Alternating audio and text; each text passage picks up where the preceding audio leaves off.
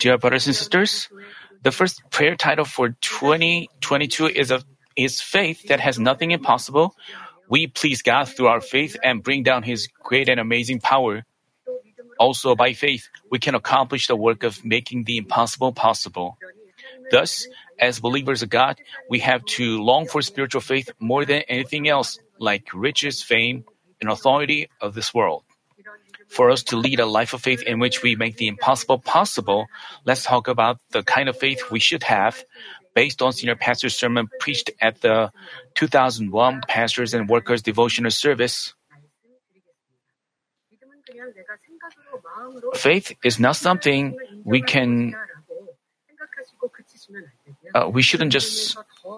have to go beyond just having.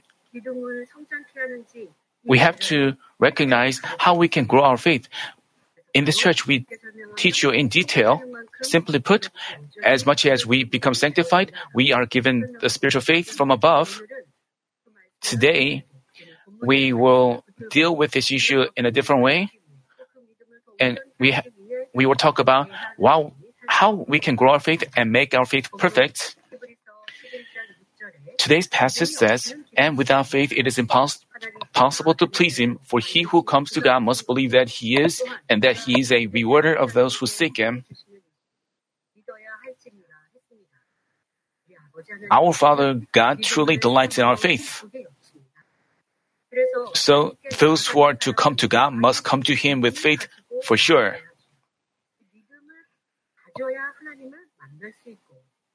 Only with faith we can meet God. Only then can we knock on the door to God's heart, and we can open the door to our hearts and receive His answers.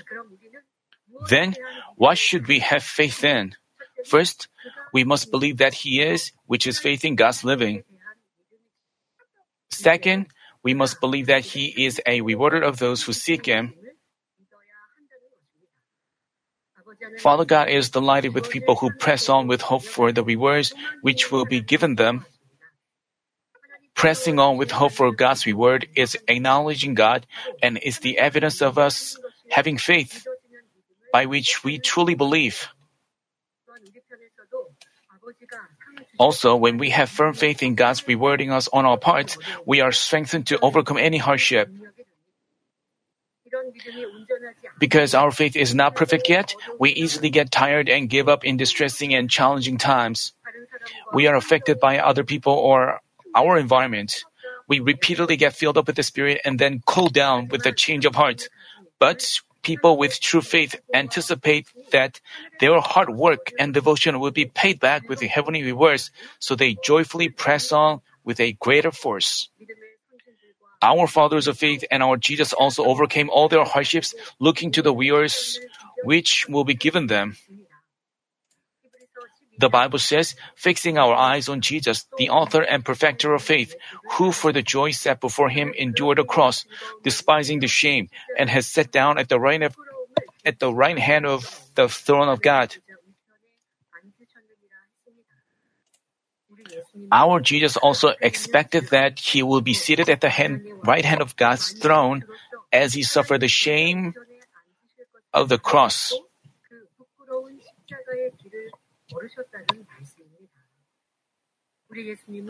Our Jesus is the Son of the Almighty God.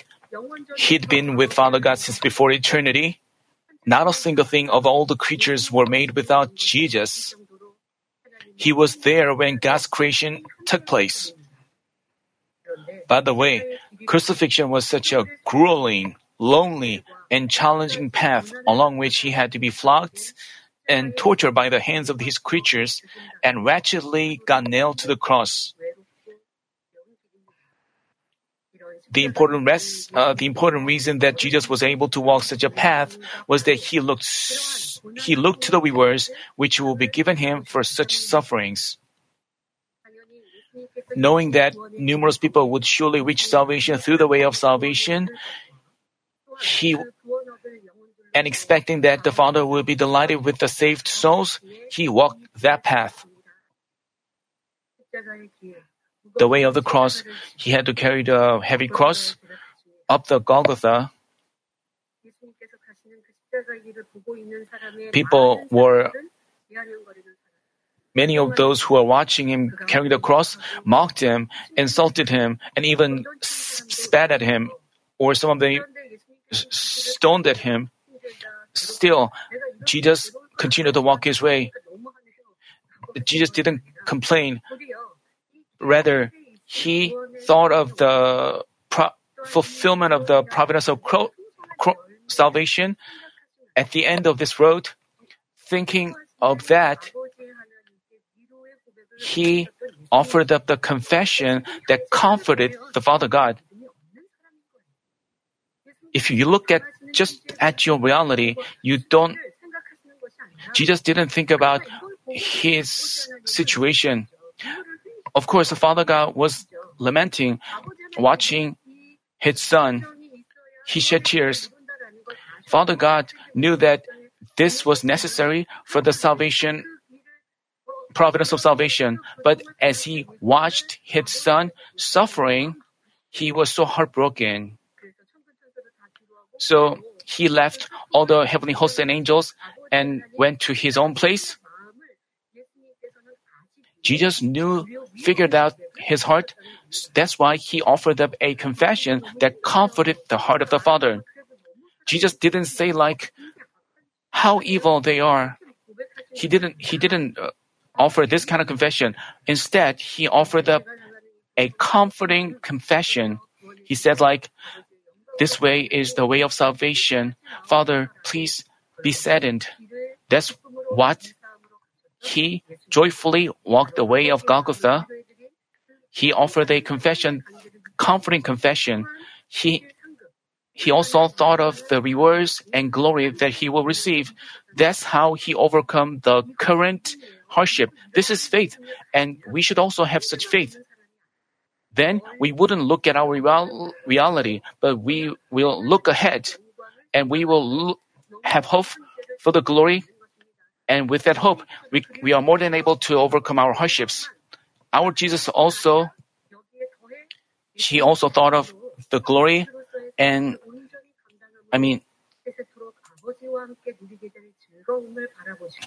he anticipated the joy he would share with the Father for eternity after he's wholly fulfilled the ministry as the Savior.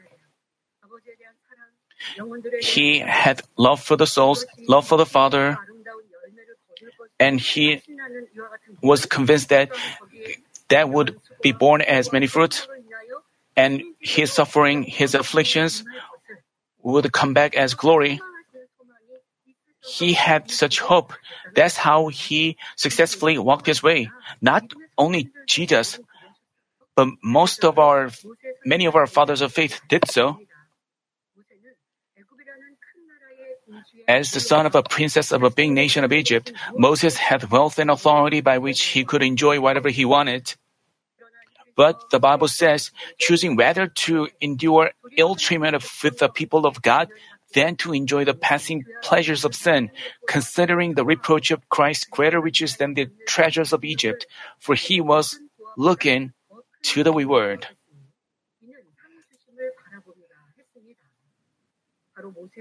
Namely, Moses chose to suffer alongside the people of God, looking to the reward.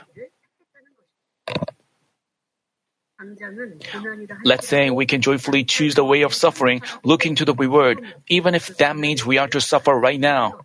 This is faith. Having hope that God will reward us is the evidence that we have faith.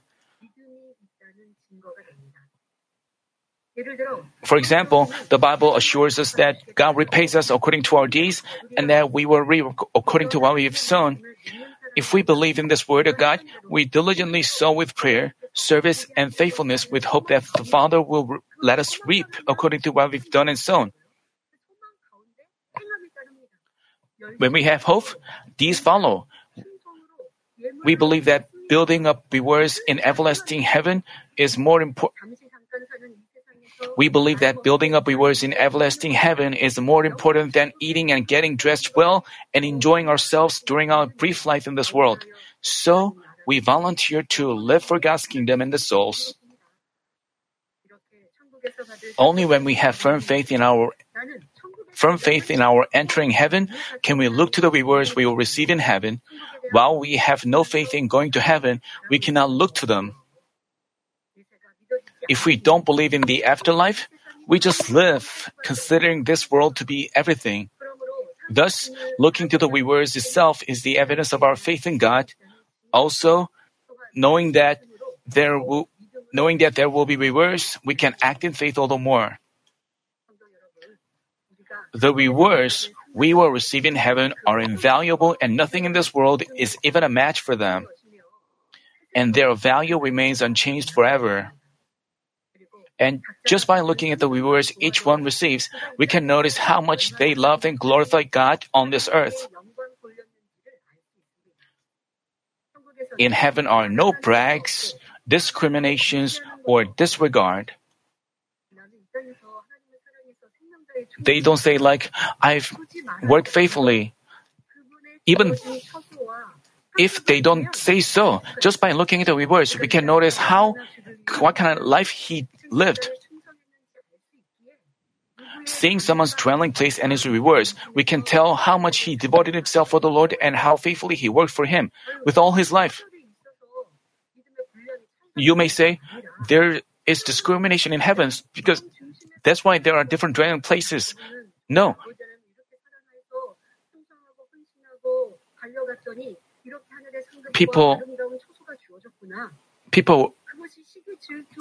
There is no jealousy or envy.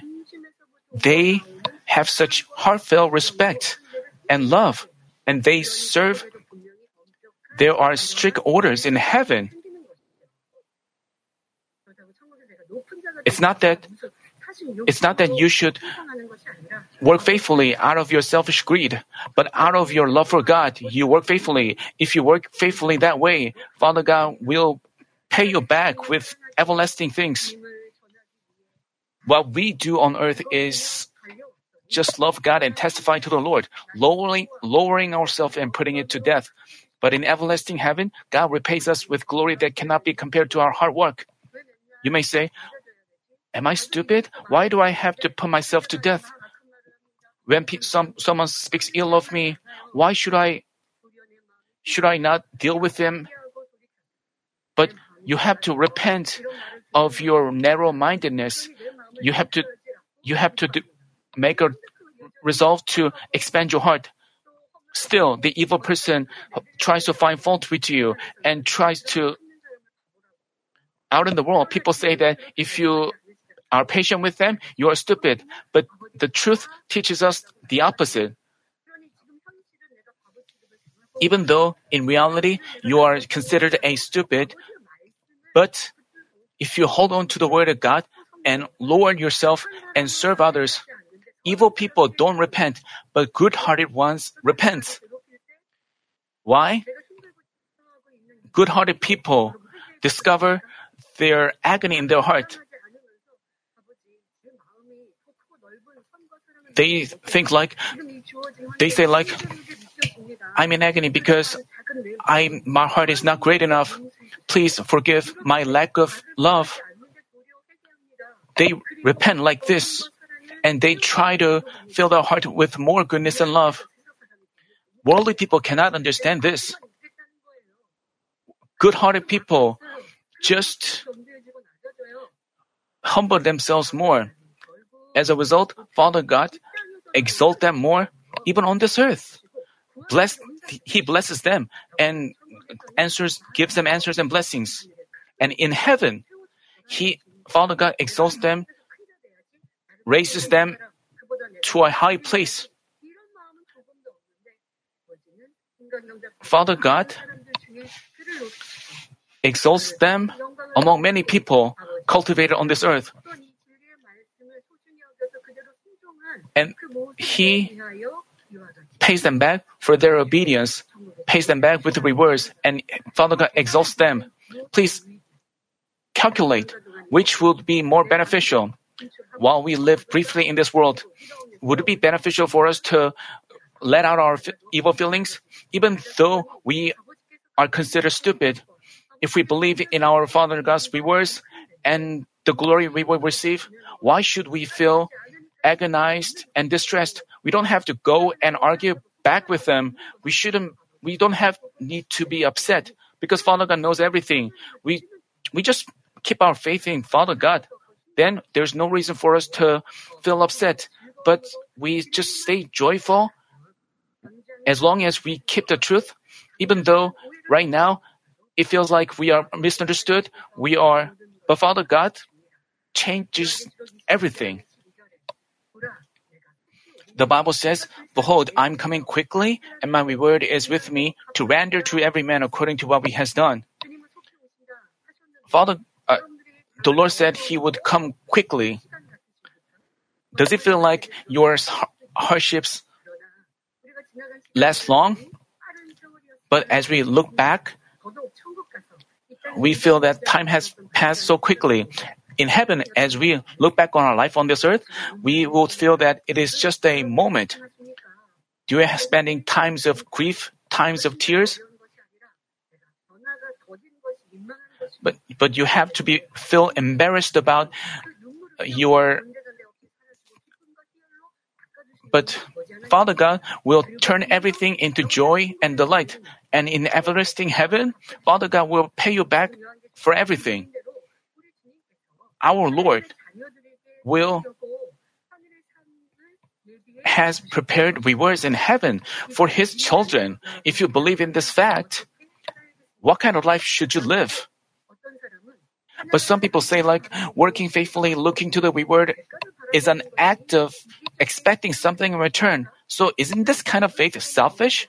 Isn't this what people with weak faith would do? But such questions indicate that they themselves lack faith. If national athletes have no dream of winning gold, why would they go through rigorous training? Because they have hope that they will gain fame and honor by working hard and winning gold. They endure such an arduous process. Once they are awarded a medal, they get overwhelmed with thrills and repaid for all their exhausting and hard efforts. Thus, I urge MAMI members to act with perfect faith in the living God who rewards those who seek Him, thereby bringing joy to Him. Dear brothers and sisters, what should we do to make sure our faith in God, the Rewarder, remains unchanged and become more perfect? As we reflect on our Christian life, there were times we worked faithfully, but the problem is we have a change of heart. We have to make sure we have no change of heart. Only then our hope we will have the glory of heaven. To do so, to have unchanging faith, there is something we have to think about. When they are filled with God's grace and the Holy Spirit, most people press on joyfully no matter what the world is like. But they may find themselves spiritually weak through some occasion or feel that they enjoy less on this earth compared to the worldly people. This means they've lost the fullness of the Holy Spirit.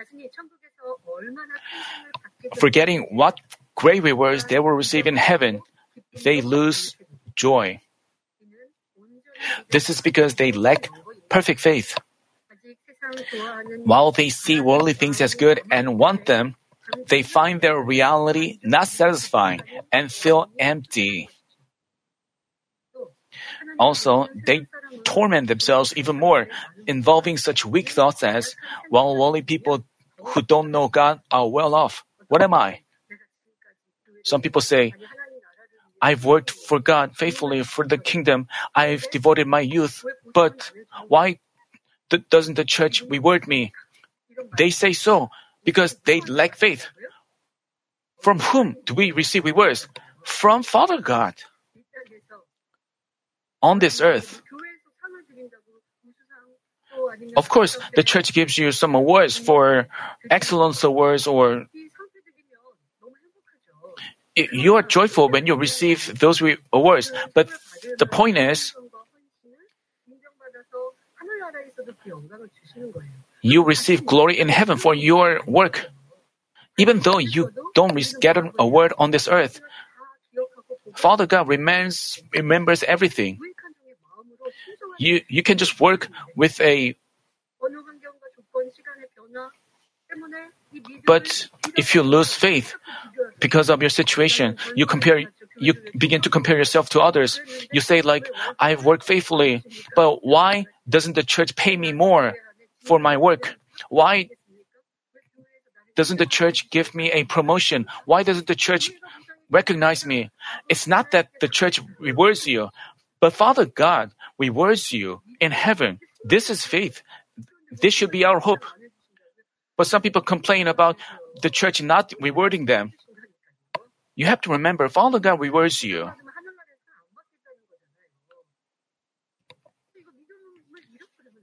You shouldn't lose your faith like that.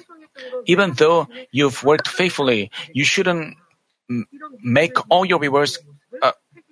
You have to repent of such areas and then act with faith again. Then what should we do?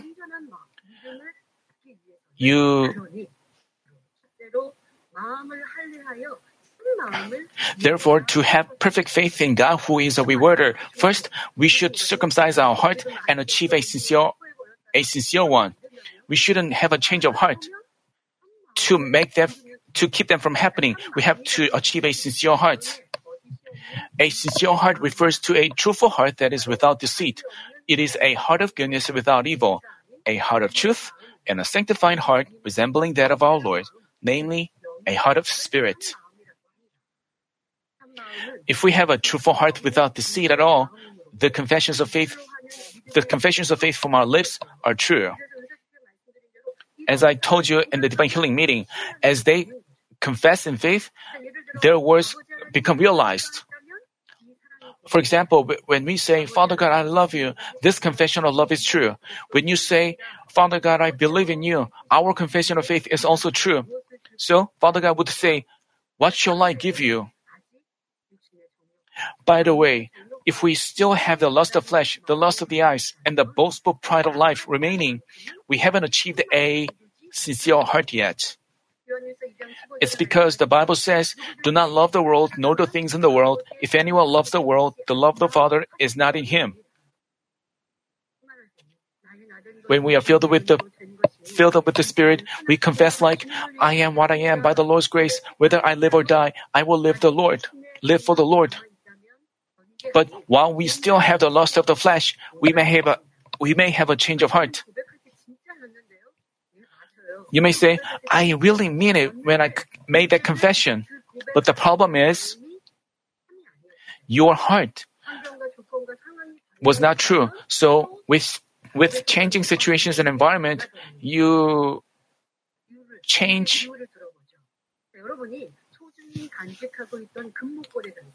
Let's say you give your golden necklace you've cherished to your beloved one as a gift.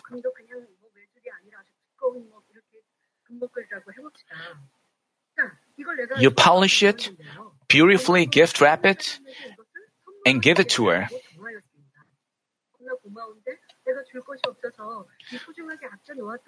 You give your golden necklace to your beloved one, you polish it, beautifully gift wrap it, and give it to her. She is happy with your gift and wears it for a couple months. But one day, she finds that necklace having lost its luster. It turns out that the necklace wasn't made of genuine gold, but merely gold painted. Many years ago, gold painted necklaces lost its luster. There are many cases.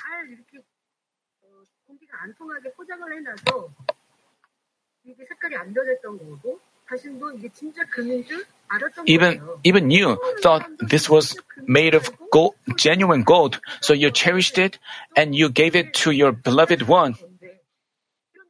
But it turned out that it wasn't made of genuine gold, and it changed over time. The same can be said of our hearts. Our hearts. You think your heart is sincere, but because it's not truly sincere, you have a change of heart. Suppose you realize how great the grace of salvation and our Lord of loving.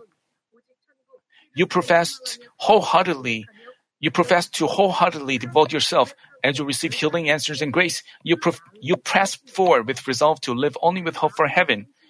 When you make such a confession and resolve, you really mean it. But in the depths of your heart, you may have a change of heart. You may have a love for the world. You may have a self-seeking heart. That's why, with the passing of time, you get agitated and you may find yourself weird. You thought you made a sincere confession, but you find yourself with a change of heart.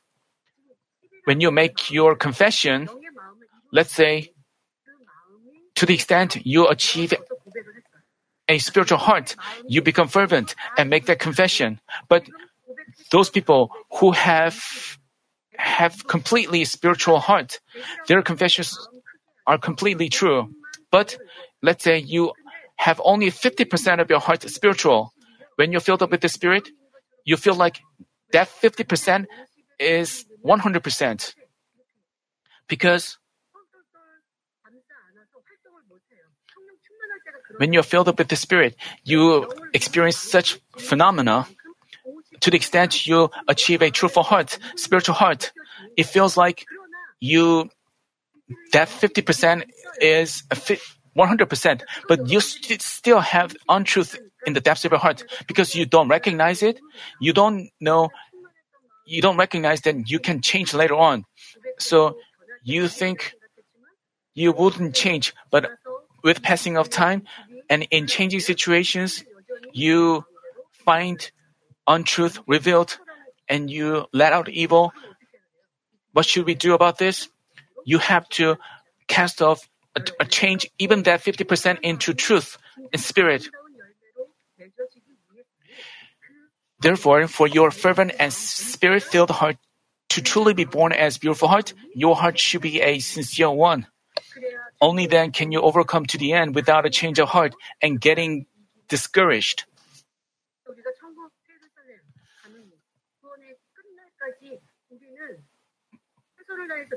To the end, we have to try our best to press on. But while we live, our life may feel like a marathon. When we go to heaven, we may feel our life on this earth is a moment. But while we are here, sometimes we feel like we have a long, hard day. As we repeatedly, we may think like, for how many more days should I make efforts? But we have to keep living like this until the day we meet our Lord. Even after we achieve a heart of spirit and whole spirit, we can. So it may feel like it's a long distant race, a marathon, but to the end, we have to keep pressing on without a change of heart. We shouldn't repeatedly get filled up with the Spirit and then cool down. If we do so, we stay stagnant, but we have to keep running. We have to stay filled with the Spirit. We have to pray with all our hearts, and we get strength from above. And even tomorrow, in a long-distance race, it's important to keep our pace so people don't run all their strength in the beginning. But while we are cultivated on this earth, we can run with all our strength today and tomorrow with the strength from the Holy Spirit. To do so, we have to trust in our Father God and our rewarder. Only then can we do so. We have to do our best today and even tomorrow. Let's say you pray half-heartedly, you don't work faithfully. So,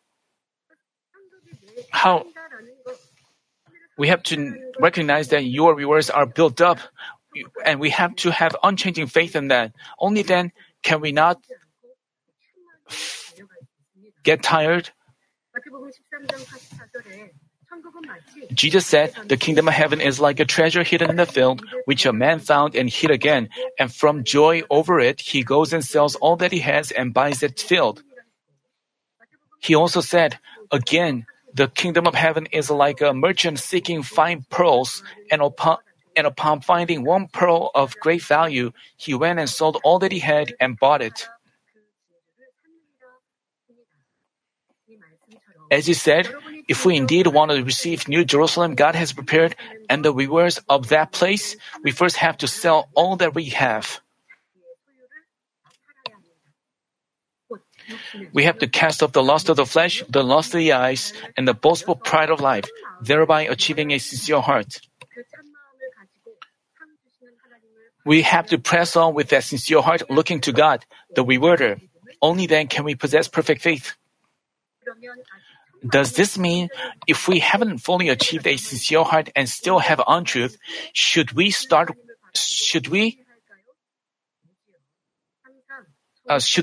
working only after we perfectly change ourselves? No. While we press on with faithfulness, always hoping for heaven and rewards, we should never neglect the circumcising and sanctifying of our heart. As we have sanctification and faithfulness go together, our faith becomes perfect. Our Father God wants His children to look to heaven with hope and act with faith that He will surely repay them for all their deeds on the earth. If His children don't lose such faith, no matter how difficult their situation, God will be delighted and bless them on this earth as well as in heaven.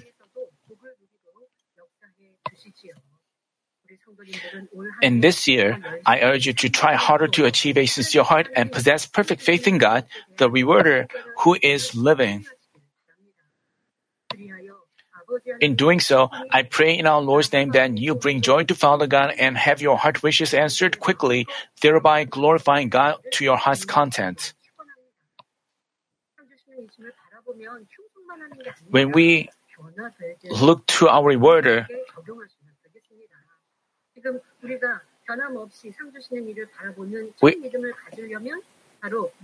to have, in other words, to achieve faith and hope are closely connected. Because we have hope, we have faith. Because we have faith, we have hope. Let's say you make efforts for your change. You discover ill feelings. You feel upset. But you have to cast them off, such feelings. To cast them off, you have to think whether you will go to a better dwelling place in heaven or not. Let's say some evil person distresses you. You may think, why should he behave like that? But you have to choose whether to love him and get to the better dwelling place in heaven and continue to have ill feelings against him. And you continue to hate him and make envy of him and get barely saved and end up in lower dwelling place in heaven. We shouldn't live so. Even though you see a person who is totally incomprehensible, you should love him and yield to him. Even if you are considered stupid, you still serve him. And then you believe that you will end up in a better dwelling place in heaven, close to the God's throne. You have to think this way. Then you don't suffer a loss and you don't feel upset about it. This is the right choice and this is faith. So about your faith, about your change, in efforts to change yourself, you have to have hope. Then you wouldn't feel about casting off evil. Even while you cast off evil, you feel joyful because you think about a better dwelling place in heaven. I hope all my members would keep going with such hope. To have perfect faith in God who is a rewarder, second, we should pray fervently and arm ourselves with the Word. In many parts of the Bible, God promises us to reward us. Who does He say can receive His rewards? Jesus said, "Blessed are those who have been persecuted for the sake of righteousness, for theirs is the kingdom of heaven. Blessed are you when people insult you and persecute you and falsely say all kinds of evil against you because of me. Rejoice and be glad, for your reward is in heaven is great, for in the same way they persecuted the prophets who were before you."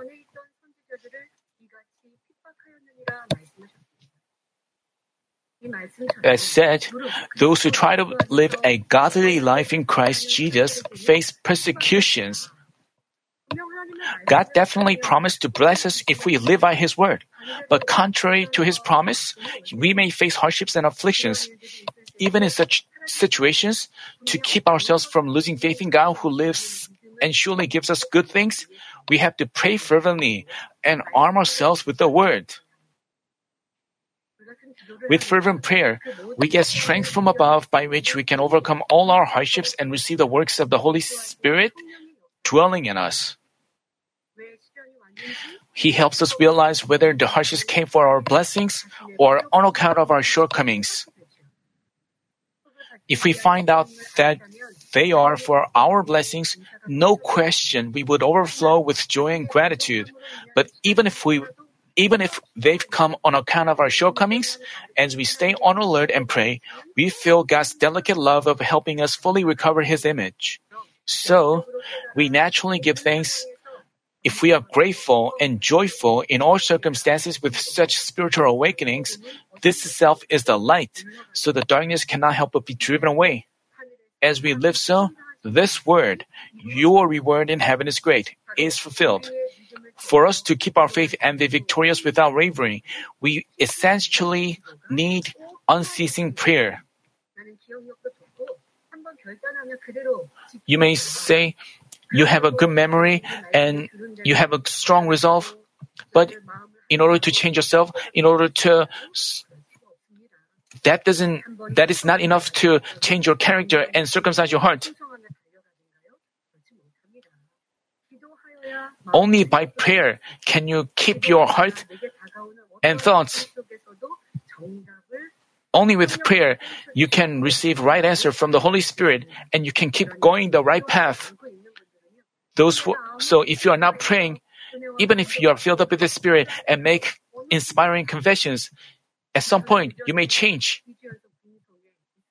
have a change of heart. Years ago, when I was preparing for the second 2-week revival meeting, I prayed like, "Father, I know that you would give us grace. Please help me keep your blessing." I knew that Father God would definitely give us grace, because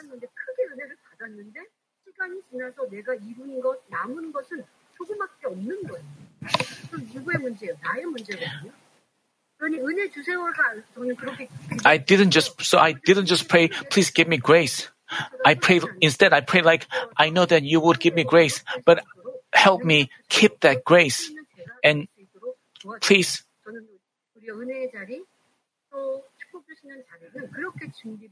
That's how I prepare myself for His grace, because we have a change of heart. Even though Father God gives us enough grace, so we need to pray fervently without ceasing. In addition, if we are well armed with the Word, we wouldn't waver at all. In the middle of our prayer or amidst the work of the Holy Spirit, we may have spiritual awakenings.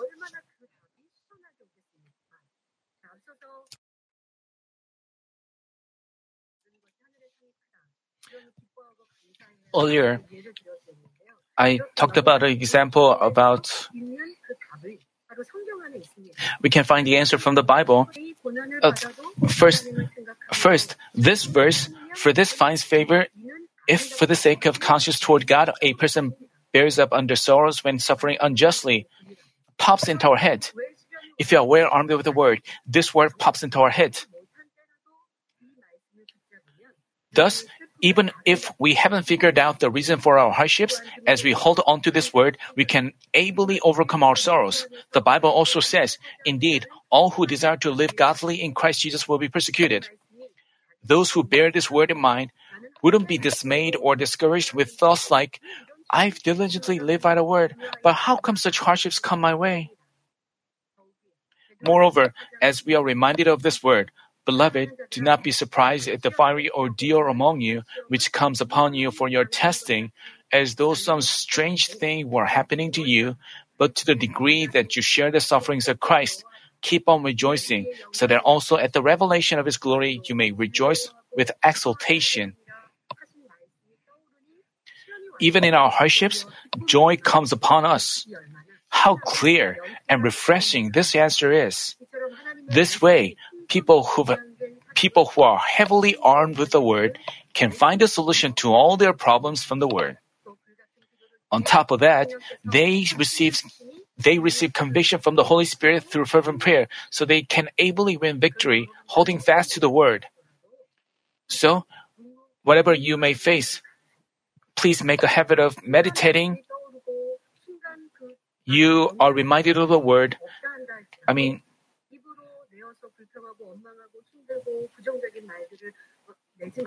You shouldn't complain with your lips, but take your time to meditate and meditate in the truth.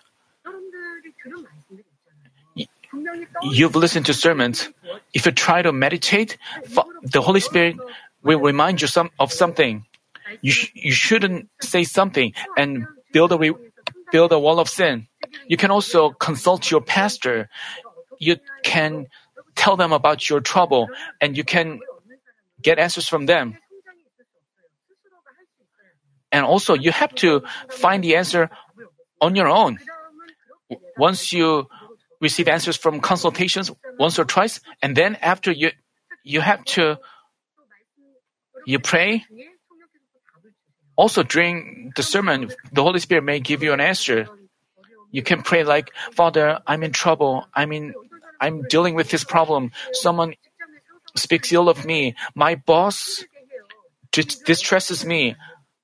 What should I do with this? If you are not armed with the truth, you may feel distressed. And then you can just pray, and before you worship God, asking God to give you the answer. And then the Holy Spirit will give you an answer. And then you can figure out how you can be victorious. You will be reminded of the Word. You may remember what you heard from senior pastor. You can pray holding on to that word. Father, the truth tell me this, but I haven't my boss hates me and tries to find fault with me for every affair. But the Bible tells me to humble myself.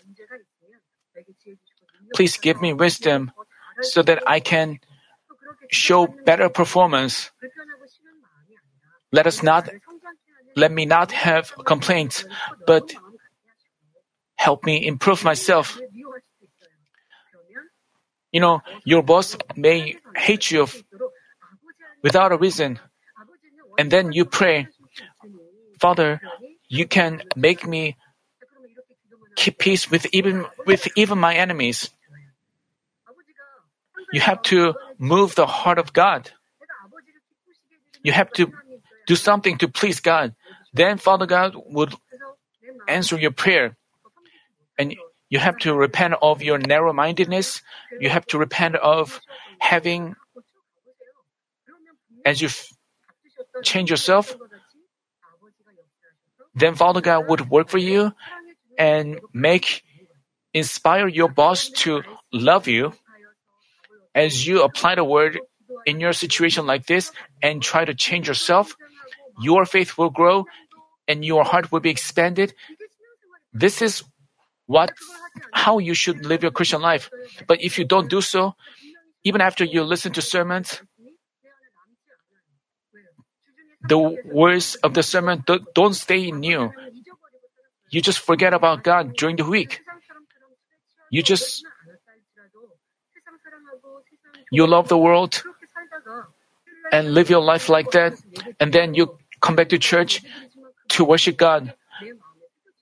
Then how could the Word of God be engraved on your heart? while you have your heart filled with the love for the world. That's why you cannot make your faith grow. You have to examine yourself as whether you have been living like that.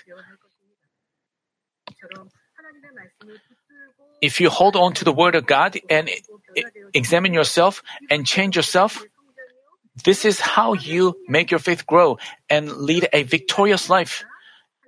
Whenever you win victory, Father God prepares rewards for you.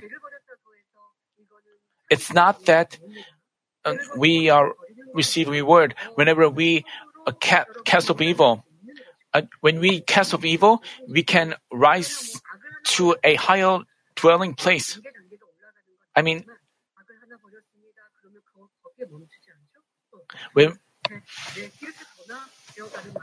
As we change ourselves, our levels of faith, we go to a higher level of faith and we rise to a higher dwelling place.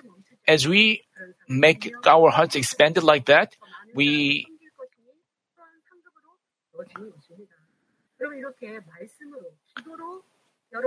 this way, you have to change your life with the word and prayer. And no matter what problems you have, you apply it, then you will receive rewards and Father God will prepare a better dwelling place for you.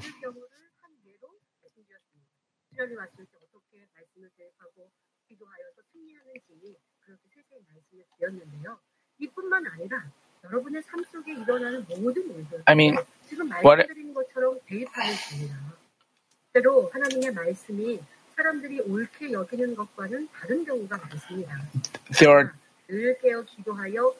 if you stay awake in prayer and receive the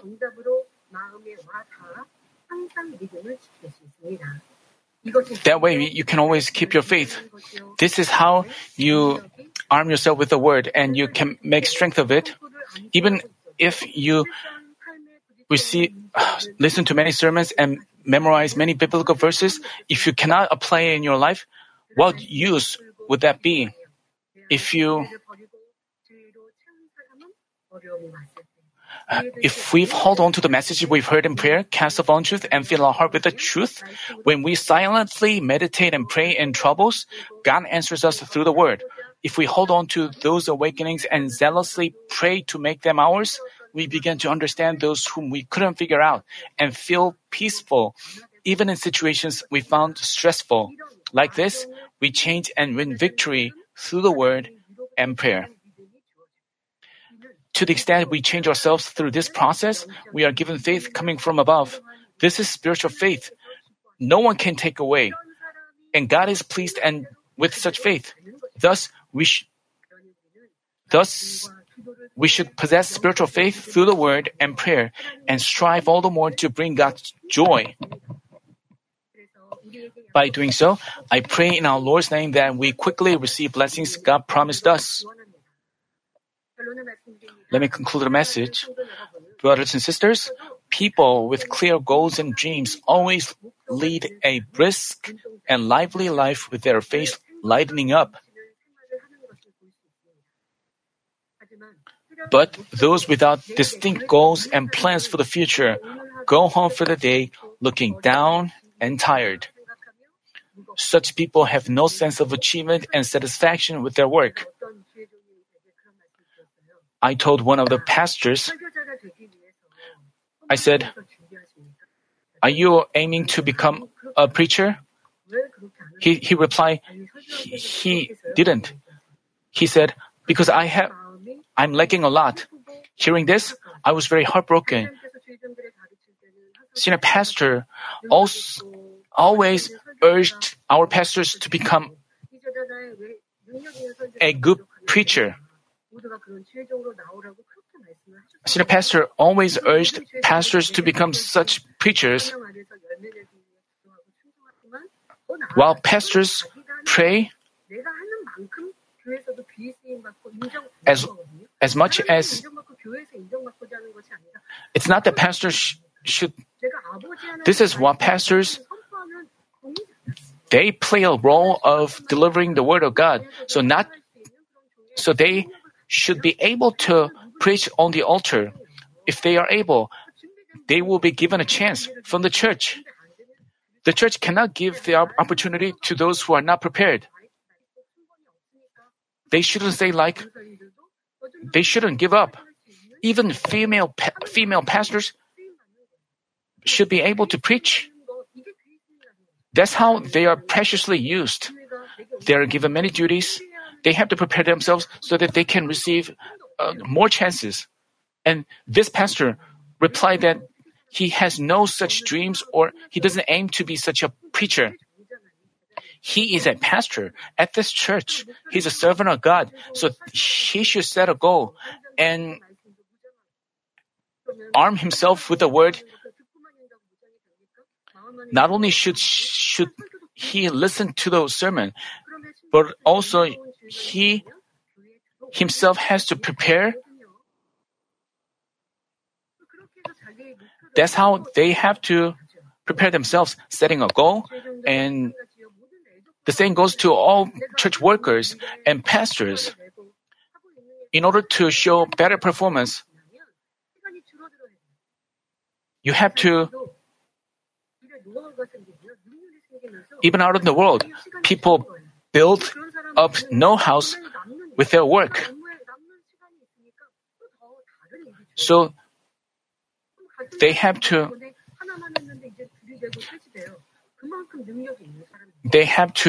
make themselves more competent.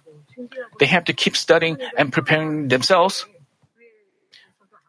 One of the church workers told me that he studied for something and it helped him with his church duties, and he looked for, so it helped him carry out God's work. Hearing this, I was very grateful, and I can keep him in mind. Wouldn't Father God know about this? Even though the church doesn't recognize it, Father God knows everything. He would say like, because you love me, you, in order to work more efficiently, you devote your time and effort. So you are now have become more competent worker. Father God checks you and pays you back with rewards. In our church, we don't have looking to Father God. You have to set a goal and keep going. Pastors, Levite workers, how have you set a goal and press on towards it for the glory of God? How have you tried to improve yourself?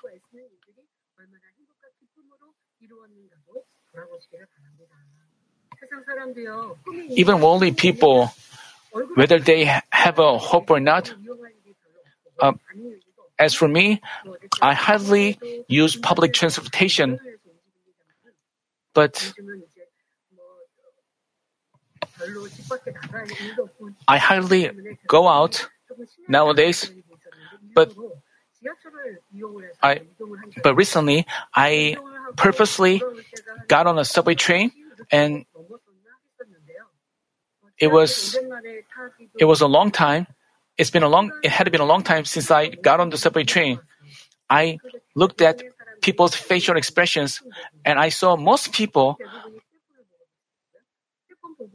looking at their cell phones. Most of them, I checked their facial expressions. It was during the rush hour. They looked so tired and exhausted. Seeing this, I was very thankful.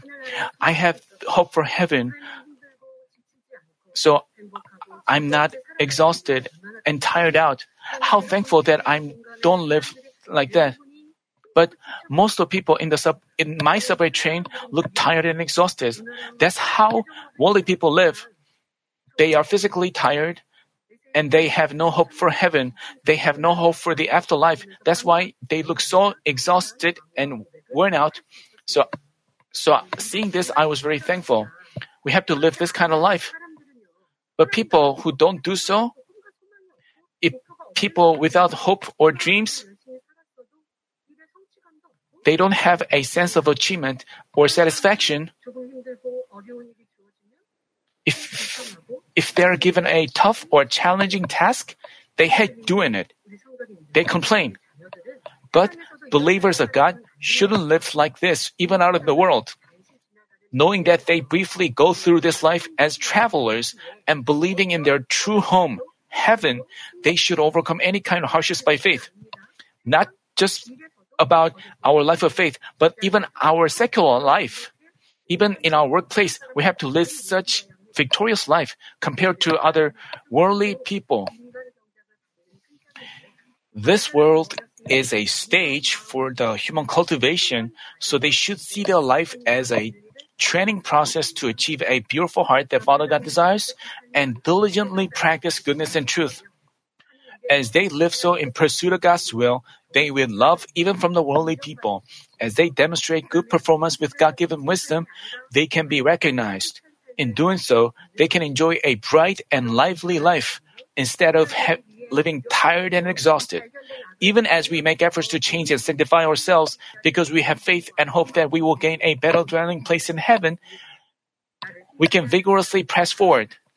Even when we have someone who stresses us out or who's totally incomprehensible, if we press on with thanksgiving, expecting that we will expand our heart by loving and embracing Him, we can change more quickly. Pastor said so. If someone agonizes or distresses us, then I recommend you give him a present because he helped you discover yourself. He helped you pray. He served as an instrument of your change. So I recommend you give him a gift. This is what Pastor told us. Looking to the heavenly rewards in glory, we recognize that putting ourselves to death and lowering it is not an agonizing process, but an essential one. In all affairs, I urge you to look to God who will reward us. Even if we see some troubles in reality that interfere with our faith, we should never forget God's promise, but keep believing what He told us. I told you that to do so, we have to achieve a sincere heart by circumcising it, have in-depth communications with the Holy Spirit through fervent prayer, and arm ourselves with the Word. I pray in our Lord's name that all of you will press on vigorously, holding on to this message so that you can mightily glorify God in your respective fields.